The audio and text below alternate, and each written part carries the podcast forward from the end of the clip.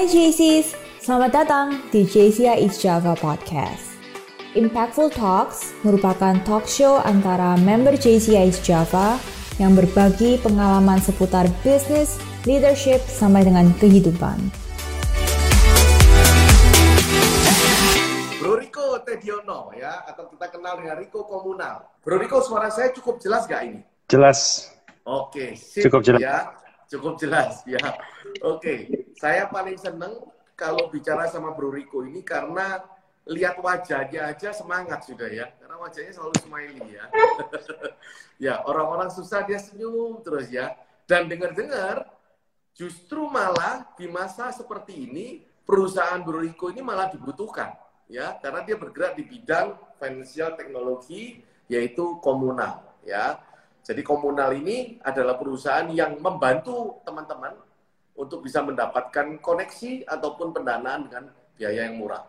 Nah, hari ini kita akan belajar gimana sih caranya membawa startup yang benar, gimana sih pandangan-pandangan Bro Riko terhadap kondisi pasar ekonomi ke depan dan pasar finansial yang ada. Oke, selamat siang Bro Riko. Hey, selamat siang, Senior Budiono. Semoga lancar hari ini pembicaraan kita. Nah, sebelumnya Bro, mungkin sedikit kepingin kenal ini ya. Bro Riko ini memulai usaha komunal itu di usia berapa, Bro? Di tahun 2018 ya, 32, 33 ya mungkin ya. 32, 33. Wow, Ya. ya. 32 tahun itu masa-masa emasnya orang ya, luar biasa ya. Karena kalau peribahasa di China, ya umur 30 sampai umur 40 itu fase-fase kita bisa belajar dan membangun itu generasi emas ya. Oke, Bro Riko, uh, mungkin bisa sedikit cerita ya mengenai kondisi uh, kenapa background membangun bisnis komunal, Hmm. finansial teknologi. Kira-kira apa yang Bro Riko lihat, peluang apa yang Bro Riko Oke. lihat, dan apa peran dari bisnisnya Bro Riko ini dalam menolong atau memberikan kontribusi kepada masyarakat. Silakan Bro. Oke, jadi selamat sore teman-teman sekalian. Eh, ini saya lihat banyak anggota GCI juga yang mungkin sudah kenal dengan saya. Jadi sebenarnya komunal ini eh, dibentuk di tahun 2017-2018. Idenya 2017, cuman kita baru eksekusi itu di tahun 2018 eh, pertengahan. Jadi Juli Juli 2018. Jadi pas tahun ini dari tahun kedua ya. Itu dari kita mulai implementasi sampai hari ini kita sudah go live itu sekitar 16 bulan. Jadi selama 16 bulan ini pertanyaannya kenapa kok uh, memulai usaha ini? Sebenarnya dimulai dari kondisi yang kita lihat bahwasanya sekarang ini banyak sekali orang-orang terutama orang Surabaya ya. uh, pemuda-pemuda Surabaya ini yang cukup kompeten uh, tetapi mereka muslim menjadi profesional. Yang mana itu juga bagus menjadi profesional tetapi uh, dengan kondisi yang ada sekarang ini eh, kita lihat banyak masalah yang ada, tetapi belum banyak yang berani nyemplung, belum banyak yang berani untuk berkolaborasi atau mungkin eh, punya banyak ide, tetapi mungkin belum berani eksekusi. Nah, karena itu kita coba eh, mungkin ide-ide itu hanya akan menjadi ide apabila kita nggak eksekusi itu juga akan hanya menjadi ya cuman sekedar aja. Lalu kita coba mulai eksekusi di bidang fintech. Nah, fintech ini sendiri sebenarnya uh, menggabungkan dua buah ilmu, yaitu ilmu finansial dan ilmu uh, tech, teknologi. Teknologi bukan berarti IT ya. Teknologi itu berarti semua teknologi, baik mulai dari operation management, terus kemudian HR, juga terkait uh, dengan yang namanya ilmu-ilmu uh, science gitu. Jadi uh, oleh karena itu muncullah fintech itu tadi. Itu bro. Oke, jadi bermula, bermula. Tapi backgroundnya bro ini memang uh, di bidang IT bro, sampai mau Bukan. IT. Bukan bro. Jadi karena background saya di, bukan di bidang IT, justru itu karena saya karena itu saya berani nyemplung di fintech. Karena partner saya semuanya jago di bidang itu. Jadi saya melengkapi di bidang yang lain. Oh, Jadi oke. uh, kalau di sebuah startup itu mostly orang itu uh, co-founder itu rata-rata adalah uh, dua atau tiga orang yang memiliki background yang berbeda. Jadi di komunal ini uh, partner saya itu jago banget di bidang A gitu. Maka uh, saya mungkin di bidang B, satu lagi di bidang C. Karena itu kita berani buka yang namanya uh, apa uh, membentuk satu perusahaan yang baru yang mana kita semua saling berbeda background gitu, Bro. Tapi memang pada dasar sebelum di komunal ini memang teman lama, teman baik atau teman dari SMA, Bro? Oh, teman dari SMA ya. oh. Oke, jadi ini bermula dari pertemanan jadi kapital hmm. akhirnya ya, jadi bisnis ya. Oke. Jadi teman-teman pelajaran yang bisa dipetik dari Bro Riko ini adalah kalau kita mau kolaborasi, cari yang beda. Jadi jangan cari yang Betul. sama ya. Uh, kalau Anda harus beda, harus beda. Harus beda, duitnya banyak, Anda hmm. cari yang punya kalian. Anda punya kalian modalnya cekak, cari yang punya modal. Jadi jangan cuma cari yang senang-senangan doang, tapi harus cari secara skill ataupun an, apa uh, teknikalnya itu memiliki uh, perbedaan ya. Jadi jangan cari yang sama nanti tidak melengkapi. Dan Bro Rico ini di bidang marketing ya Bro ya. Saya lebih ke arah operation management. Jadi operation management itu yang terkait dengan engineering, uh, kemudian yang terkait dengan operations, kemudian yang terkait dengan people seperti itu. Terus bro, uh, peran dari komunal sendiri ya kalau bro lihat, ini kan saya lihat skemanya dari komunal kan luar biasa. Kita nggak promosi komunalnya, tapi saya ingin tahu ya kan, apa sih peran dari komunal dan komentar dari masyarakat dengan kehadiran komunal ini di sana? terutama dari sisi ekonomi, bro. Ini kan ekonomi kerakyatan sebetulnya kan. Hmm. Oke, silakan, bro. Ya. Jadi gini, eh, rekan-rekan sekalian, kalau kita cuma biasa tahu di Indonesia itu sistem perbankan seperti apa, sistem perbankan itu adalah di mana kita ada dua pelayanan. Kita uh, mendepositokan uang kita, kita dapat bunga. Kemudian kalau kita mau pinjam uang, kita kena bunga. Itu itu sistem gampangnya. Terus kemudian kalau kita di bank, itu di Indonesia terutama, itu kita ada yang namanya eksklusivitas. Itu seperti apa sih eksklusivitas? Itu misalnya nih, saya punya uang hari ini 50 juta rupiah gitu. Kemudian senior saya Budiono itu punya uang 5 miliar gitu. 5 miliar rupiah, sama-sama limanya sama beda nolnya. Nah, itu otomatis uh, ri, apa uh, keuntungan atau mungkin pelayanan yang saya terima dengan yang Bro Budi terima itu kan ber, pasti berbeda karena disebut nasabah eksklusif atau nasabah premier. Sedangkan di sistem peer-to-peer lending ini kita mendisrupsi yang mana kita menjadikan semua orang itu sama. Jadi di sistem ini nggak ada yang namanya uh, istilahnya eksklusivitas. Jadi semua rakyat, semua orang uangnya 500 ribu maupun 5 miliar itu mendapatkan uh, pelayanan yang sama persis, fasilitas yang sama. Seperti itu sih, Bro. Hmm, jadi uh, pelayanan yang sama rata, tidak membeda-bedakan dari jumlah saldonya ya. Oke. Okay. Hmm, itu mirip Kemudian, mirip konsepnya Indonesia, Bro. Jadi kita mau mau beli tiket yang kelas apa pun tuh sama. Jadi konsepnya tuh mirip-mirip seperti itu. Bedanya itu di bidang yang pertama travel uh, atau ticketing air airlines. Kalau di fintech ini di bidang keuangan. Jadi kita mirip sih konsepnya seperti itu. Uh, jadi teman-teman yang saya pahami dari komunal mungkin bisa dikoreksi ya Bu Riko ya. ya. Komunal ini mampu mem, uh, saya sebut sebagai ekonomi kerakyatan karena dia mampu membantu UKM-UKM yang sebelumnya uh, kesulitan pendanaan atau kalau bank itu kan bank konvensional itu kan hanya mau mendanai yang bagus. Kalau keuangan Anda sehat dia danai ya kan. Dan Betul. persyaratannya kan banyak untuk bisa uh, didanai dan membutuhkan waktu satu dua bulan ya. Hmm. Nah di komunal ini apa yang membedakan bro dengan bank konvensional?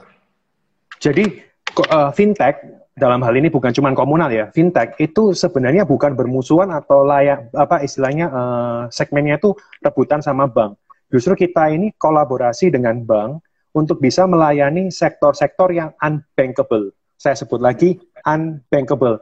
Unbankable itu apa? Unbankable itu orang yang mungkin belum pernah punya rekening bank jadi misalnya kita di Pulau Jawa, hari ini kita mungkin kita punya bank A, bank B, bank C. Tetapi kita lihat di sekeliling kita katakanlah uh, pekerja umum ya, pekerja harian lepas itu bahkan nggak pernah punya rekening bank. Mereka selalu punya pegang uang cash.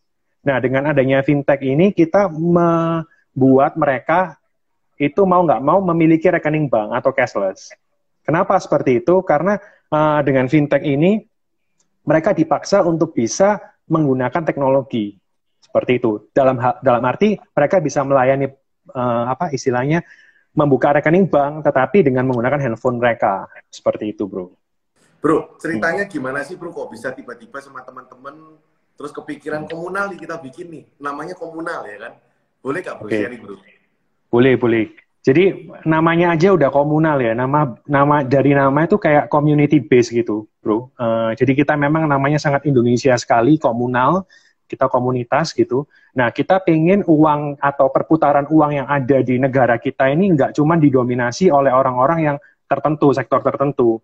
Katakanlah hari ini orang yang uh, apa ekonomi atas itu nggak bisa langsung menyentuh orang-orang ekonomi bawah Nah, bagaimana mereka bisa menyentuh ekonomi bawah? Ya, dengan cara menggunakan sistem.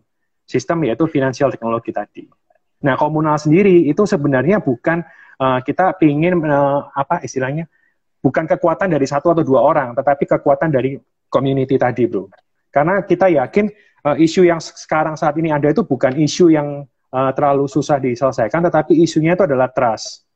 Kita tahu di Indonesia ini negara yang paling dermawan, bro misalnya nih Bro Budi uh, ada ada sumbangan apa pasti kita ikut nyumbang kemudian kita juga ikut uh, apa donasi dan lain-lain itu baru donasi tapi kalau kita ada orang mau buka usaha misalnya kita mau lihat temennya atau mungkin adiknya Bro Budi aja nggak usah temen deh adiknya mau buka usaha kadang-kadang mau pinjam uang gitu ya Bro ya itu ya. kan langsung dikasih lah adik sendiri gitu kan tapi pada waktu ada masalah dengan adiknya sendiri kita mau nagih ya sungkan ya. terus kita mau ya udahlah akhirnya istilahnya itu ada uh, rasa sungkan tadi lah. Nah, dengan platform peer to peer ini kita bisa meng mengarahkan itu ke arah yang lebih profesional yaitu bisa minjemin adik sendiri melalui platform peer to peer kalau nggak kebayar misalnya bro atau mungkin ada uh, keterlambatan bayar nggak perlu sungkan lagi biarkan pihak ketiga ini atau fintech ini yang menyelesaikan masalahnya seperti itu sih bro jadi karena okay. dasarnya itu karena kita lihat orang-orang Indonesia pada sungkan-sungkan itu bro dan ada asuransinya ya bro ya, kalau nggak dibayar, hmm. di cover oleh asuransi nah, dari apa? sebuah Sinar Mas. Ya. Sinar Mas ya. Wow, sip, sip, sip. Hmm. Terus bro, ini kan masuk di bidang IT, financial teknologi ya kan. Nah, masuk di bidang startup uh, digital. Nah, bisa nggak bro? Mungkin dari teman-teman yang nonton Instagram live ini atau nanti di YouTube channel, mungkin kepingin juga membuat satu buah startup digital hmm. ya. Nah, kira-kira rambu-rambu apa Hmm. pondasi-pondasi apa yang harus disiapkan supaya bisnisnya nggak mampus bro ya ya jalan sebentar okay. lalu kemudian karena terkenal kan kita sering kali kenal bisnis startup itu startup digital kan bleeding bro bleedingnya kan panjang hmm. ya kan nah saya nggak tahu apakah komunal ini juga melalui fase build, uh, bleeding juga yang berkepanjangan atau bagaimana ya silakan oke okay. jadi terkait uh, dengan startup ya startup itu selalu identik dengan bakar duit startup itu identik dengan yang namanya pasti rugi di awal.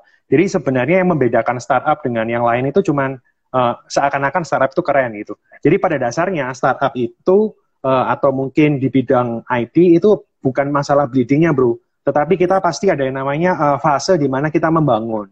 Nah di fase membangun itu mungkin secara laporan keuangan belum terlihat profit. Tetapi yang kita tahu sekarang ini startup udah berubah. Jadi kita nggak nggak nggak istilahnya nggak ada lagi istilah strategi bakar-bakar duit, tetapi strateginya dibalik, strategi kolaborasi. Nah, uh, kenapa kok startup itu bisa mampus di tengah jalan dan lain-lain? Itu sebenarnya bukan karena model bisnisnya jelek sih, bro. Mostly, mostly startup itu bisa mandek di tengah jalan itu karena dari uh, apa namanya karakter dari foundernya sendiri itu mungkin nggak kurang kurang persistence atau mungkin dibilang mudah menyerah. Nah, ini yang membedakan startup dengan yang sukses dengan startup yang lain. Yang mana kalau nggak salah itu cuma sekitar satu atau dua persen startup itu akan survive. Sisanya pasti akan kacau atau mungkin akan gagal seperti itu. Sering kali kan juga saya baca bro dari berita-berita lalu uh, banyak startup digital itu kan memulai dari join orang banyak. Lalu kemudian akhirnya nanti pecah satu persatu, lalu hmm. akhirnya keluar-keluar ya. Nah, apa yang dilakukan di bisnisnya komunal ini supaya antar shareholder ini bisa kuat? Hmm. Jadi Kira -kira pertama, kalau memang sudah bilang, oh saya mau keluar atau exit strategi, itu sebenarnya nggak ada yang salah sih dengan exit strategi. Sebenarnya di satu fase memang harus ada yang exit. Karena paket table dari satu company itu nggak bisa terlalu banyak. Karena kalau terlalu besar itu movementnya akan susah. Jadi startup yang baik itu memang mostly itu 2 sampai lima orang. Kenapa nggak satu atau Eh, tujuh orang gitu. Karena kalau satu orang kalau misalnya investornya udah masuk, ternyata ada apa-apa sama satu orang ini nggak ada yang terusin. Jadi yang paling bagus sih dua sampai lima max. Tapi paling bagus sih dua sampai tiga lah. Lima juga terlalu banyak. Dua sampai tiga itu paling bagus karena ada satu kalau ada perbedaan pendapat itu masih bisa ada satu yang uh, punya hak voting. Nah, Tetapi kenapa kok tadi dibilang kenapa kok banyak yang keluar? Memang harus ada yang keluar gitu pada pada saat tertentu karena apa? Karena memang kebutuhan dari tiap-tiap co-founder itu berbeda-beda. Misalnya ada oh saya mau exit di tahun keberapa? Oh saya mau uh, nggak mau exit megang terus? Ya nggak bisa juga gitu karena ada kebutuhan dari investor. Yang mana pada waktu kita meng mengundang investor lain untuk berpartisipasi gitu ya, otomatis kan ada beberapa share yang memang harus dilepas. Seperti itu, bro. Jadi nggak nah, ada yang salah sih. Nah. Jadi itu nggak salah ya sebetulnya ya. Dan memang harus ada yang keluar. Betul. Pada waktu investor masuk itu artinya mereka memiliki sebagian persen saham ya bro ya di komunal. Ya? Pasti, pasti. Sa saat ini apakah sudah mengundang investor masuk bro? Atau masih tetap sudah. seperti komposisi awal? Kita sudah sudah mendapatkan pre-series funding uh, Desember 2019 kemarin. Itu hmm. lumayan lah. Hmm. Oke. Okay. Berencana bro, untuk next round juga tahun ini? Selama tiga tahun, bro, prestasi komunal apa yang paling bro banggakan, baik di internal ataupun eksternal? Uh, kita masih 16 bulan, bro, beroperasi. Oh, sorry, 16 bulan, iya, iya, iya. Jadi, ya. 16 bulan ini, kita itu yang paling membanggakan ya, kita itu nggak nyangka kalau sekarang ini jumlah, uh, apa istilahnya, komitmen kita untuk membantu masyarakat itu lumayan lah, terutama di Indonesia bagian timur itu kita udah jangkau beberapa uh, rakyat atau masyarakat dari Makassar, dari Manado, kemudian dari NT, NTB, NTB Bali gitu. Jadi kita nggak nyangka ternyata uh, eh, apa uh, buatan apa startup buatan anak-anak Surabaya atau Jawa Timur ini bisa sampai mengakses Indonesia bagian timur. Itu hebatnya bisnis digital ya bro ya. Padahal lokasinya hmm. di Surabaya, tapi bisa ke mana-mana ya. Ini kemarin kemarin ini hari ya kemarin itu kita barusan uh, mendapatkan proyek, istilahnya membantu proyek untuk pembangunan rumah sakit uh, di daerah mana ya? Sulawesi, bro. Jadi mereka nggak perlu ke sini, nggak perlu ke Surabaya, nggak perlu ke mana-mana, cuma tinggal menggunakan tanda tangan digital. Tanda tangan digital itu bukan berarti tanda tangan kita difoto lalu ditempel, bukan loh, bro. Tanda tangan digital itu tanda tangan yang terenkripsi, bro. Jadi tanda tangan kita tuh diakui oleh pengadilan berupa barcode. Jadi misalnya hari ini, hari ini saya uh, kenalan dengan Bro Budi, Bro Budi kebetulan posisi kebetulan lagi di Singapura misalnya, tapi usahanya butuh tanda tangan dari Bro Budi. Maka hmm. tinggal Bro Budi uh, face recognition di handphone, lalu tinggal apa namanya, tinggal foto gitu ya, lalu kita sesuaikan, lalu pada waktu menggunakan apa aplikasi kami, lalu tinggal sign itu tinggal klik atau mungkin sentuh aja di touch touch screen-nya itu udah bisa di approve. Bro, rata-rata untuk orang bisa terdanai kan misalkan saya nih butuh dana, saya majukan permohonan ke komunal. Rata hmm. uh, rekor tercepat pendanaan itu berapa lama, Bro? Setengah hari. Setengah hari. Sorry, sorry, sorry. Tercepat tuh dari pendaftaran sampai ini ya, pencairan ya? Dropping, sampai dropping, ya. Sampai dropping, satu hari lah. Satu hari ya? Wow. Nah, itu hari Jumat kemarin, waktu bulan Maret, Jumat sore kita transfernya Sabtu siang. Berarti ya. ada yang lebih cepat dari kemarin ya? Kemarin itu berarti rekor ya? nah, terus hmm. bro, uh, apa namanya? Itu rekor tercepatnya ya pendanaan. Jadi langsung sampai dropping. Nah, rekor hmm. terbesar bro, pendanaannya. Dua miliar. nominal. Dua uh, miliar. Dua, miliar. miliar. Oh. Hmm. Pernah ada kondisi di Kenapa? Terkecilnya? Terkecilnya itu kita di 5 juta rupiah. Oh, 5 juta pun dilayani ya, Bro ya? Hmm, ya itu tadi saya bilang ada UMKM atau mungkin kayak semacam eh, bapak-bapak itu ya yang mungkin istrinya itu uh, di, apa bekerja di rumah bapaknya mungkin pekerja harian lepas seperti driver dan lain-lain itu akhirnya kita bisa danai untuk ibunya buka warung pecel itu oh, 5 juta rupiah dan itu sangat lancar anyway karena warung pecelnya itu walaupun warung pecel tetapi uh, demandnya besar sekali karena warung pecelnya dikirim untuk konsumsi makanan uh, satu pabrik, catering Dan pabrik. Bunganya berapa, Bu? Dia kena bunga berapa? Hmm, bunganya kita nggak bisa bunga tinggi, bro. Jadi kita di angka setiap bulan itu 1,5 sampai maksimum 2,5 persen per bulan. Jadi ini yang saya senang ya dari komunal. Jadi uh, perusahaan itu bisa hidup karena kalau dengan bunga satu setengah sampai dua setengah persen itu masih make sense untuk mereka bayar. Ya, tapi Betul. Dan mereka cuman dan mereka itu cuman ini loh bro, eh, dua setengah persen atau satu setengah persen itu mereka pinjamnya sangat-sangat uh, benar-benar bukan untuk keperluan mereka berusaha aja, tapi untuk perputaran. Jadi sebenarnya mereka kalau perusahaan catering atau makanan itu profit di atas dua digit dengan bunga yang sangat terjangkau ini, saya nggak bilang bunganya murah karena dibanding kur komunal mungkin di atas kur, tetapi proses yang kita tawarkan jauh lebih cepat. Dan mereka kan uh, bisa memutarkan uangnya, otomatis bisa dapat uh, pengembangan lebih baik, ya kan? Ya, oh, jadi ini yang Bro Riko katakan bahwa mereka ini sebetulnya tidak melawan bank atau bertentangan dengan bank, tapi justru malah melengkapi uh, bank yang mereka tidak bisa sediakan ya. Oke, sip sip. Ya, ini idenya kreatif sekali ya, Bro ya. Betul. Mantap, dan, ya. dan yang keren lagi, uh, apa sih namanya banyak perusahaan fintech seperti komunal ini yang pada ujung-ujungnya terakhirnya itu diakuisisi oleh bank. Jadi oh, atau mungkin nggak diakuisisi pun uh, bank itu membuka channel mereka untuk fintech Contohnya seperti ini, saya ambil contoh, uh, salah satu bank plat merah itu member, melalui ekuitas uh, sekuritas mereka, mereka mengakuisisi beberapa persen bagian dari saham saham, uh, saham yang ada di peer-to-peer lending. Itu sudah banyak terjadi, bro. Uh, Dan komunal pun saat ini. Uh. Ini yang disebut kolaborasi ya, bro ya. Jadi Betul. Uh, kita tidak banyak orang berpikir bahwa P2P ini akan memakan pangsanya bank, tapi ternyata P2P ini malah sebetulnya melengkapi bank dan memudahkan bank untuk mengembangkan pasarnya ya lebih luas ke masyarakat. Mm. Wow. Betul. Keren, dan peer-to-peer ini, ini bro, peer-to-peer ini adalah salah satu bentuk uh, bisnis, model bisnis yang yang mana oleh OJK itu uh, bank dan peer-to-peer ini diajak berkolaborasi disuruh untuk berkolaborasi lah lebih tepatnya. Oh. Karena apa? Karena bank tidak akan bisa masuk ke pangsa pasar peer to peer, pangsa pasar peer to peer juga nggak nggak akan bisa masuk ke pangsa pasar bank secara regulasi. Oleh karena itu harusnya kalau diregulasi gitu, kalau kita di, dikasih barrier, maka yang bisa terjadi ya ya sendiri-sendiri.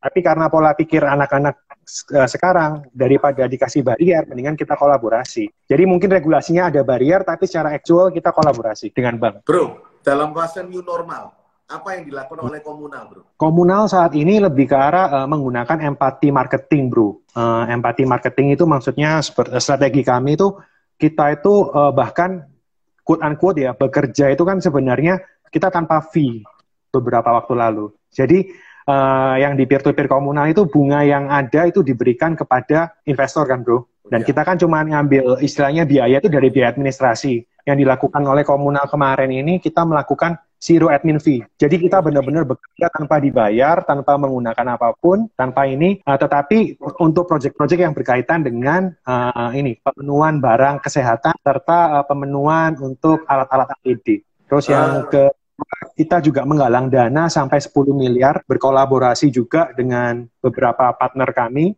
Kita menggalang dana terbesar itu 10 miliar bro yang kita sumbangkan langsung ke Pak Presiden. Wow. Itu CSR yang berhasil bro lakukan untuk sumbangsi ke masyarakat di masa yang normal ya. Bro, boleh tahu hmm. nggak hmm. bro, 10 miliar itu terkumpul berapa lama bro? Coba tebak, kira-kira berapa lama? Waduh. berapa lama ya? Sebulan? Seminggu? Deadline-nya 30 hari. Terkumpulnya actual itu sekitar 20, 15 hari. Gila, 15 hari bisa cari uang 10 miliar. wow, wow, wow, wow, wow, wow. Berapa orang bro datanya, penyumbangnya? Ribuan bro ribuan dari seluruh dari seluruh Indonesia hmm. bro ada hmm. nggak orang asing atau orang dari mancanegara yang sudah menjadi nasabah komunal pendananya komunal oke okay. Kalau dibilang orang asing itu adalah warga negara asing atau orang Indonesia yang memiliki KTP negara lain? Keduanya boleh, bro. Keduanya yang nomor dua banyak. Yang nomor dua banyak. Jadi banyak orang-orang Indonesia yang mungkin bekerja di Indonesia atau bekerja di negara lain lah di Singapura, Australia, uh, Taiwan, Malaysia yang itu menjadi pendana di komunal. Uh, KTP-nya masih KTP Indo. Promosinya lewat internet, kita nggak usah buka kantor cabang di luar negeri, tapi kita bisa dapat pangsa dari mana-mana ya. Wah itu keren ya. Bro, di usia 32 tahun, sebelum di komunal bro ngapain? Se sebelum di komunal lebih lebih enak ya, maksudnya sudah settle. Justru di komunal ini mulai ya jadi waktu waktu saya sebelum di komunal itu saya uh, sudah keliling-keliling. Jadi pertama kali lulus sudah bekerja di Taiwan, terus bekerja di Jepang, bekerja itu sebagai profesional bro. Terus di Beijing, di Thailand, uh, singkat cerita keliling-keliling di bidang ini uh, packaging industri seperti Tetra Pak itu bro. Terus juga di perusahaan perusahaan asing itu yang namanya kalau bro tahu itu uh, apa sih namanya Uni Presiden itu perusahaan di Taiwan. Uni Presiden itu kayak Indofoodnya lah oh. di Indo itu. Jadi Terus kemudian keliling-keliling di berbagai negara Yang paling lama di mana, bro? Di Jepang berapa lama? Di Taiwan paling lama, hampir lima tahun, enam tahunan ya. Lima tahun, enam tahun. Di Beijing satu tahun, di Thailand satu tahun, macam-macam, bro. Profesionalnya sebagai apa di sana, bro? Nah, kebetulan karena bidang saya itu kan di chemical engineering dan nanoteknologi, uh, saya itu banyak bergerak di bidang operation management, operation management setelah manufacturing industry. Jadi yang berkaitan dengan teknologi atau perpabrikan lah, industri uh, packaging itu sudah sampai situ. Gila, gila, gila. Loh, bro, bro, se -se sebenarnya kan bro ini nggak ada kaitannya ya sama komunal ya backgroundnya ya? Justru berkaitan, bro. Berkaitan? Justru sangat berkaitan. Iya, oh. betul. Justru sangat berkaitan karena partner saya uh, atau mungkin yang sudah jago di bidang A gitu.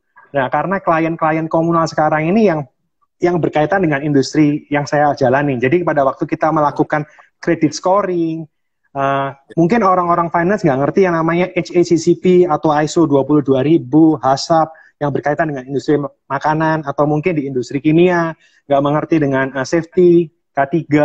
Itu kita yang melakukan analisis, saya melakukan, uh, saya yang memasukkan parameter-parameter itu untuk credit scoring, bro.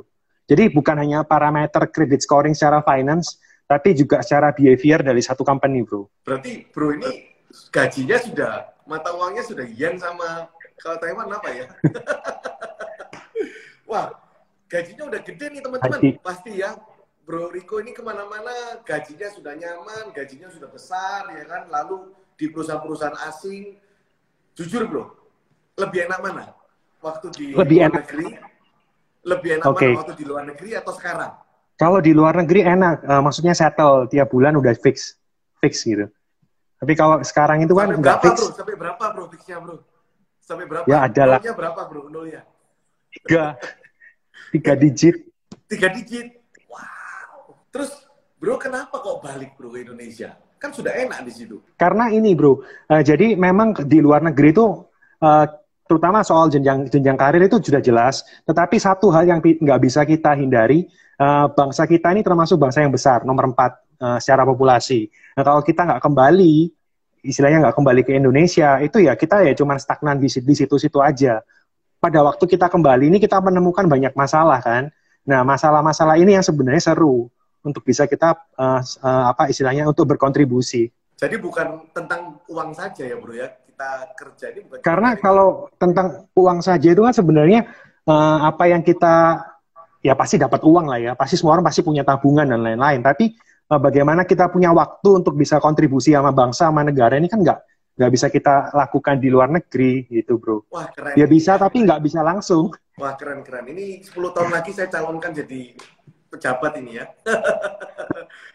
bro bro, sebentar. Tadi tiga digit, ya kan? Sudah kerja sampai usia 30 tahun di luar negeri dari Jepang, Taiwan dan lain-lain, ya kan? Tiga digit itu berarti sudah di atas 100 ya bro ya? Oh iya. Oh, waduh. Gila, teman-teman. Ini nih, ini pemuda yang luar biasa. Sudah dapat income lebih dari 100 juta sebulan. Tapi kemudian kembali ke Indonesia untuk memulai bisnisnya sendiri. Untuk memberikan kontribusi kepada bangsa dan negara. Bro, tapi saya mau tanya satu hal. ya. Bro kan memulai dari profesional. Ya kan? Hmm. Dengan resiko yang sangat rendah. Karena fixed income. Ya kan? Hmm. Lalu akhirnya bro memulai berbisnis di komunal. Ya kan? Hmm. Nah, menjadi seorang entrepreneurship. Bro, boleh tahu nggak? Nggak takut uangnya hilang? Lalu uh, pasti. Justru mendingan takut di usia 30-an ya daripada takut di usia 50-an. Oke. Okay. Karena kita karena kita ini apa uh, kalau tak, di umur 50 kita udah nggak punya tenaga lagi untuk recover. Kalau katakanlah hari ini failed pun kita masih punya waktu untuk recover. Jadi seperti banyak tim uh, anak-anak GCI juga yang muda-muda ya. Jadi bergabung di GCI ini salah satu pembelajaran buat saya juga ternyata gagal tuh harus semudah mungkin, sedini mungkin. Jadi saya juga nyesel juga kenapa baru umur 32, harusnya umur 25. bro, dulu modal awalnya untuk bangun komunal berapa besar? Bro? Modal awalnya sih lumayan lah ya, jadi uh, beberapa M. Karena uh, kenapa kok beberapa M itu karena memang regulasi dari uh, otoritas jasa keuangan, bro. Oh. Tapi masih tercover lah ya? beberapa M. Hmm. Hmm. Jadi untuk itu kita masuk di modal minimum itu kita masih masuk di atas sedikit lah. Dan dengan modal minimum itu pun kita sudah bisa generate per hari ini tiap per hari ini ya bro, uh, eh, 1 Juli ini kita udah disbursement tuh 160 miliar hmm. selama 16 bulan. Wow, wow, wow. wow. Oke, budget promosi termasuk sampai berapa? Minim. Bulannya? Minim. Sekarang. Jadi kita di iya budget kita untuk promosi itu minim sekali, uh, Bro Budi. Jadi bisa dibilang kenapa kok minim? Karena kita benar-benar menggunakan yang namanya media itu bukan cuma media sosial seperti Google AdSense dan lain-lain. Kita itu benar-benar uh, bisa masuk itu karena apa? Karena uh, sistem uh, word of mouth yang ada di masyarakat, community itu sangat membantu sekali. Dan okay. kita juga punya asosia di asosiasi, kemudian juga ada beberapa uh, istilahnya itu uh, media yang kita diliput atau di spotlight itu karena memang apa yang kita uh, achieve bukan kita minta untuk uh, istilahnya kayak menyediakan budget tertentu untuk promotion itu enggak enggak kayak gitu justru justru budget promotion kita itu kita kembalikan ke para investor daripada kita berikan budget itu kepada media, kita berikan ke investor langsung berupa cashback cashback tadi, bro. Hmm, hmm, hmm, hmm. Wah, saya jujur teman-teman promo, bro. tahu kalau Bro Rico ini memulai dari profesional dan ternyata dia me, gini lebih mudah memulai dari nol karena anda nggak banyak nggak punya banyak pilihan, betul ya, bro ya. Tapi Bro Rico ini uh, tidak memulai dari nol, dia memulai dari plus, yaitu ratusan juta setiap bulan nggak mudah orang bisa keluar dari comfort zone-nya ya. Kalau kita baru lulus lalu kita nggak punya banyak pilihan ya itu oke okay, itu berani mati kan? Di situ. Makanya ada pepatah katakan sering kali kita dengar kalau kita sudah comfort zone nyaman kita ini lebih jadi lebih takut melakukan sesuatu. Tapi Bro Rico ini mendobrak dan kemudian balik ke Indonesia terjun di bisnis yang jujur masih belum tahu arahnya akan berhasil atau tidak ya kan? Di situ. Tetapi Bro berhasil berani menempuh jalan tersebut. Ya, keren, keren bro di sana. Bro, visi ke itu, depan itu, itu salah apa? satunya bro. Ini salah satunya ya, uh, salah satu kenapa saya bisa nyemplung ini ada beberapa anak GCI juga. Itu saya melihat beberapa rekan-rekan saya di GCI sih. Uh, Madam Margaret, itu kan saya juga lihat dia sebagai figur yang menginspirasi lah. Kan, wah ini seperti ini, terus kemudian ada beberapa rekan-rekan yang lain juga. Uh, sebelum saya nyemplung di komunal kan saya juga uh, sempat memperhatikan bagaimana sih kiprah eh, anak-anak uh, yang ada di Surabaya. Terus kemudian saya juga beberapa kali pernah ketemu Bro Andri yang kapan hari ngisi GCI. Uh, eh, ini impactful juga kan. Itu wah ini mereka anak-anak muda yang sudah melakukan kontribusinya melalui GCI, Bro. Baik melalui di organisasi maupun di usahanya. Nah, kenapa kenapa uh, kita nggak masuk juga atau komunal nggak masuk juga seperti itu sih? Masuk di wadah yang sama di GCI untuk bisa uh, istilahnya memulti uh, multiply the power untuk uh, to be more impactful to society gitu bro. Oke, okay. uh, biaya masuknya dibanding dengan manfaatnya jauh terasa mahal atau murah bro? Gak kepikiran biaya masuk sih bro. Oke. okay. Gak kepikiran yeah. biaya masuk, nothing. Oke, okay. bro, enggak usia 30 tahunan tapi wajah masih 20 tahunan ya. Keren kamu bro. Oh. Ya. okay. Kita pernah ketemu deh rasanya waktu kuliah. Hmm. Bicara mengenai bro berubah, bertransisi, transformasi dari profesional dan menjadi entrepreneurship. Apa bedanya hmm. bro? Apa bedanya? Bedanya, bedanya itu sekarang kita jangkauan kita untuk bisa kontribusi itu lebih banyak.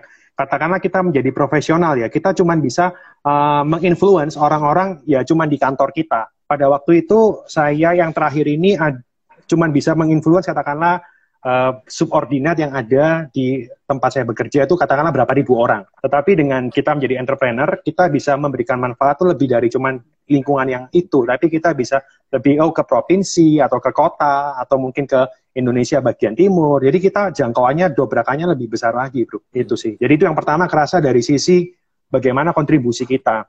Terus yang kedua dari sisi cost, pada waktu kita menjadi um, profesional kita tuh kadang-kadang ada pada fase ya udah tiap bulan aja tinggal tunggu tanggal gajian kan. Akhirnya tapi pada waktu itu saya uh, mengsiasatinya dengan sekolah lagi sih bro. Jadi uh, sekolah lagi untuk bisa ininya apa mindsetnya tuh nggak sampai kalah sama anak-anak yang mungkin punya ilmu yang lebih baru. Jadi dengan organisasi juga. Jadi intinya tuh adalah pada waktu menjadi entrepreneur lebih otak ini 24 jam jalan sampai tidur pun masih mikir besok itu bulan depan itu apa, bulan uh, tahun depan itu apa. Jadi udah langsung terotomatis terprogram dengan sendirinya. Jadi kita ini kayak pada waktu jadi entrepreneur kita ini kayak berdiri di tempat lebih tinggi ya, Bro. Jadi lihatnya lebih besar ya sudut pandangnya.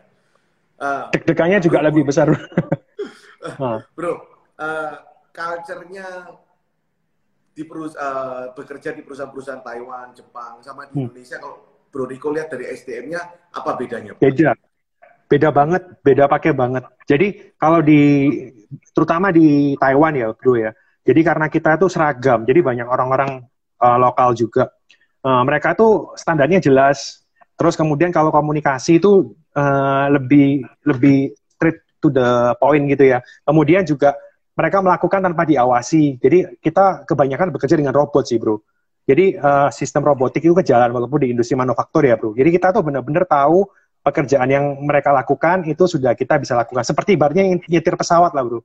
Jadi antara pilot yang satu dengan pilot yang lain tuh mirip pekerjaannya. Jadi robot-robot yang ada, misalnya uh, yang ada di Indonesia sekarang itu sebenarnya tahun 2007 saya tuh udah lihat itu waktu saya bekerja itu. Jadi robotik sistem itu sudah ada semua. Hmm. Jadi kalau di sini uh, anak-anak S1 atau anak-anak S2 itu udah oke okay gitu kan. Kalau di Indo udah jabatan yang oke. Okay. Di Taiwan itu anak S2 itu bosnya anak S3 bro. Jadi banyak PhD di Taiwan yang ngelit anak-anak S2. Nah kalau S1 cuma jadi operator atau operator itu mungkin cuma pekerja SMA itu kayak gitu bro. Okay. Jadi kalau okay. mau bekerja di office itu mostly S2. Kalau mau uh, jadi leader harus S3. Itu sampai segitunya di Taiwan dan di Jepang. Hmm. hmm. Kalau, di Jepang ada berapa? Ya S2 aja bro. S2 ya.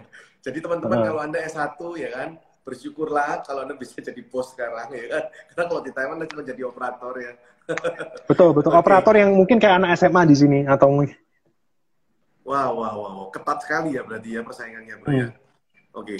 kalau dari etos kerja bro bro lihat bedanya di mana bro Uh, saya bahas dari regulasi dulu ya. Jadi pada waktu saya diterima di salah satu perusahaan di Taiwan tuh satu orang Riko dari negara non Taiwan itu maka dia harus menerima sembilan orang orang Taiwan. Jadi dia sangat memprotek warganya. Uh, istilahnya itu pada waktu saya bekerja diterima di perusahaan A kan saya dapat TR itu, maka perusahaan itu harus menerima sembilan orang lain yang equal dengan saya. Sembilan orang lain lagi. Jadi dia memprotek istilahnya uh, nationnya sendiri sih. Sedangkan uh, kalau kita lihat di Indonesia itu kan uh, apa sih namanya orang-orang itu seakan-akan orang dari luar negeri itu posisinya di atas gitu kan tuh. Padahal kalau di Taiwan tuh sama aja, walaupun saya orang asing tetap dianggap sama equal okay. oleh mereka. Ini ada yang tanya bro, uh, bro Ricky Bastian, uh, eh, PLP mm-hmm. kita, masa COVID gini komunal ada lokasi lebih ke UMKM atau ke non UMKM? In the name uh. of collaborate to elevate masa seperti ini kan kudu saling support ya. Ini mm-hmm, pertanyaan ya. Oke. Okay. Ya, jadi yang ditanyakan oleh IPP Ricky ini kita porsinya sekarang komunal itu lebih banyaknya ke UMKM. UMKM itu berarti yang pinjaman sekitar 20 juta sampai 100 juta ya. Itu lebih banyak. Yang untuk non UMKM itu yang kita juga support beberapa perusahaan catering, beberapa perusahaan atau resto bro ya. Itu yang sekarang lagi mungkin berusaha untuk kembali lagi, kita juga support. Walaupun non UMKM tapi kita bisa support. Hmm. Seperti itu. Oke. Okay. Hmm. Lalu dari Nadia, apa benar ya kalau S3 di Taiwan itu dapat kayak PR? Hmm, betul. Betul, betul. Jadi betul. kalau S2, S, S3 di Taiwan itu kan dianggap seperti orang yang bekerja juga selama empat tahun at least. Hmm, dapat langsung. waktu balik ke Indonesia ada tantangan nggak dari keluarga, bro? Atau malah disupport? Oh iyalah. Ya pasti, bro. Karena apa? Karena kan lebih enak di luar. Jangankan itu yang apa saya uh, memulai komunal aja juga. Loh kamu yakin? Bukan bukan ditentang lah. Istilahnya itu kalau bahasa Surabayanya itu dioco-ocoi wes nggak enak nggak enak. Kayak gitulah. Nggak ditentang terus, sih. terus partner-partnernya bro juga ngelayunya gimana? Ngajakinnya gimana? Kebetulan partner saya semuanya itu uh, backgroundnya mirip sama saya. Dalam arti mereka pelajar yang di luar negeri. Uh, mereka juga bersedia balik ke Indonesia dan mereka rata-rata itu uh, punya mindset yang sama visinya itu sama hmm. Jadi punya punya komunitas yang positif itu sangat penting teman-teman. Maka bergaulah dengan orang yang tepat karena temanmu itu bisa menjadi partnermu dan bisa menjadi masa depanmu. Jadi jangan sembarangan memilih. Makanya salah satunya manfaat bergabung di Java adalah kita bisa memiliki partner-partner dan teman-teman yang positif yang saling membangun, ya. Dan namanya keren sekali ya, komunal ya. Itu kan seperti komunitas seperti yang Bro katakan dan saling membangun ya. Keren, keren Betul. ya. Wow, mudah dan luar biasa visinya. Salut sama keinginan untuk terus maju saya, belajar banyak dengan Bro Riko. salut saya. Saya juga salut. Nggak gampang loh.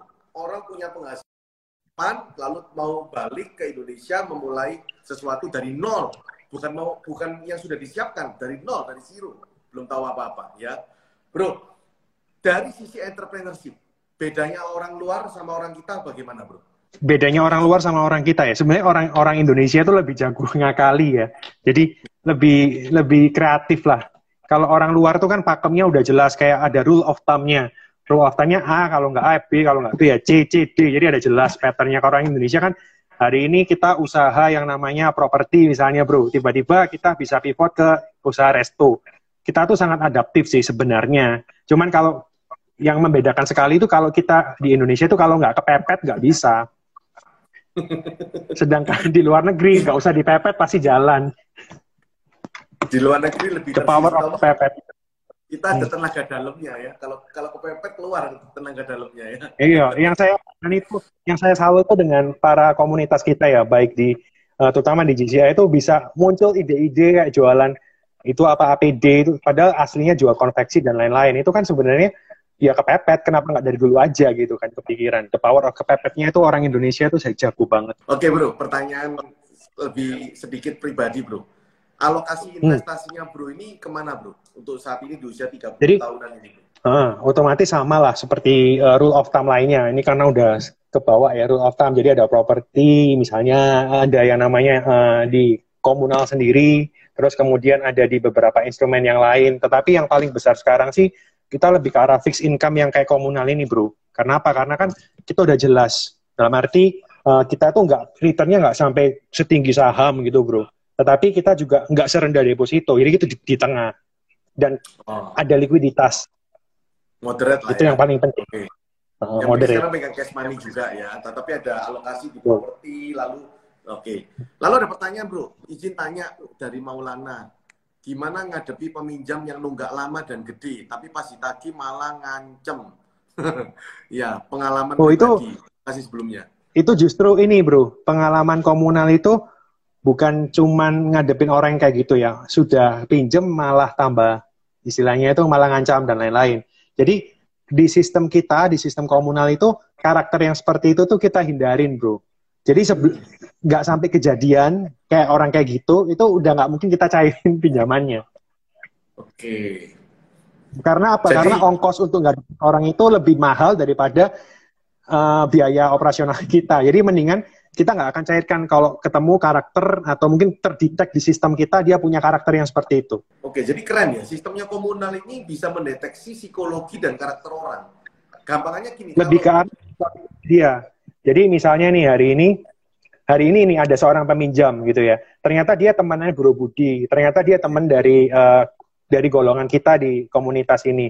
Kita kasih credit scoring yang lebih low profile, maksudnya low itu resikonya rendah gitu. Tetapi ada orang yang nggak pernah kita kenal, terus tiba-tiba dia pinjam, terus track recordnya dia itu dia berteman dengan misalnya, oh ya by the way, uh, credit scoring komunal itu beda sama bank ya bro. Kalau di bank itu kan cuma lihat laporan keuangan, terus lihat yang namanya istilahnya data historical dalam bentuk laporan yang di kertas. Nah, di komunal itu kita elaborate data-data tertentu. Misalnya dengan siapa sih dia berteman, terus dia circle-nya seperti apa, terus kemudian bagaimana media sosialnya dia itu bekerja. Jadi misalnya kalau dia sering ngepost hoax itu, itu bisa kita langsung anulir, bro. Kayak gitu. Jadi kita bacanya itu bukan cuma dari faktor yang istilahnya kayak di perbankan konvensional, tapi kita baca juga secara behavior. Bro, saya sedikit lompat pertanyaannya. Ya ini karena mau mau mau akhir, uh, mau habis waktunya. Mungkin teman-teman yang ingin memulai usaha startup digital, bro. Ya karena karena kan saya juga kepingin ya, bro.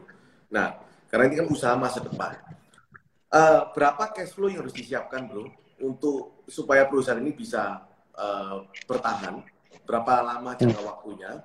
Yang kedua, kalau kita hire profesional, sekelas direksi dan manajer, itu standar salary-nya berapa, bro?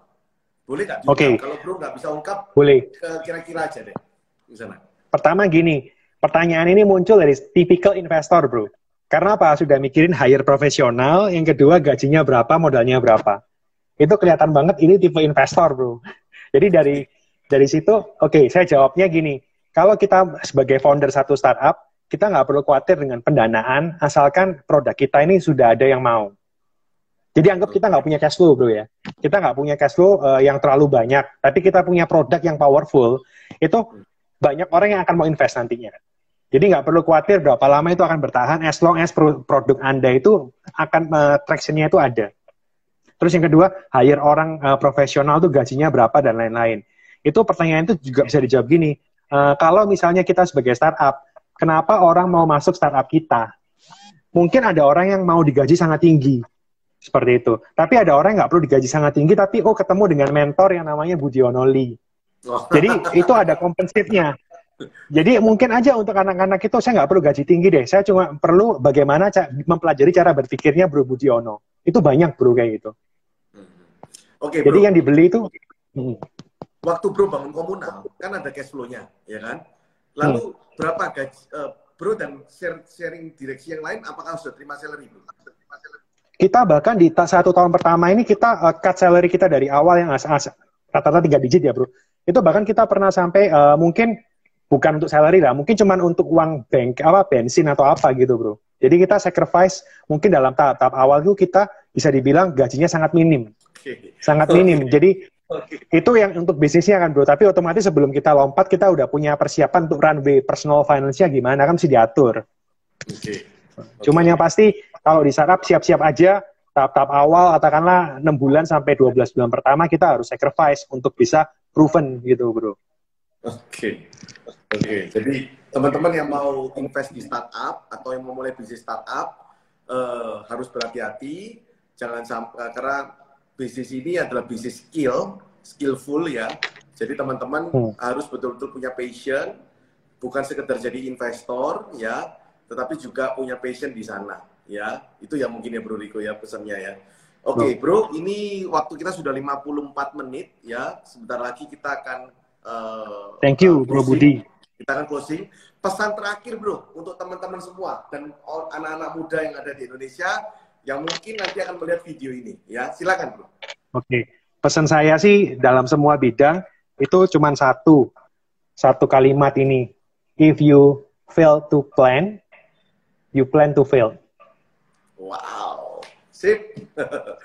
Jadi teman-teman semua, planning itu adalah hal yang paling penting dari seorang Bro Riko yang terdidik dengan pengalaman profesionalisme, dari luar bekerja malang melintang menjadi profesional di eh, perusahaan-perusahaan asing dan akhirnya memutuskan kembali ke Indonesia untuk memberikan kontribusi kepada negara Indonesia. Dan yang lebih penting lagi, Bro Riko mau juga berkontribusi di GCI Java ya. Jadi teman-teman semua, bagi Anda yang belum bergabung di GCI Java dan Anda kepingin bisa belajar dari orang-orang seperti Bro Riko, uh, Madam Greta, woman printer yang luar biasa, lokal presiden kita Johnny Tio uh, yang uh, memiliki brand JT ya JT Group uh, dan juga dari teman-teman yang lainnya. Luar biasa teman-teman semua.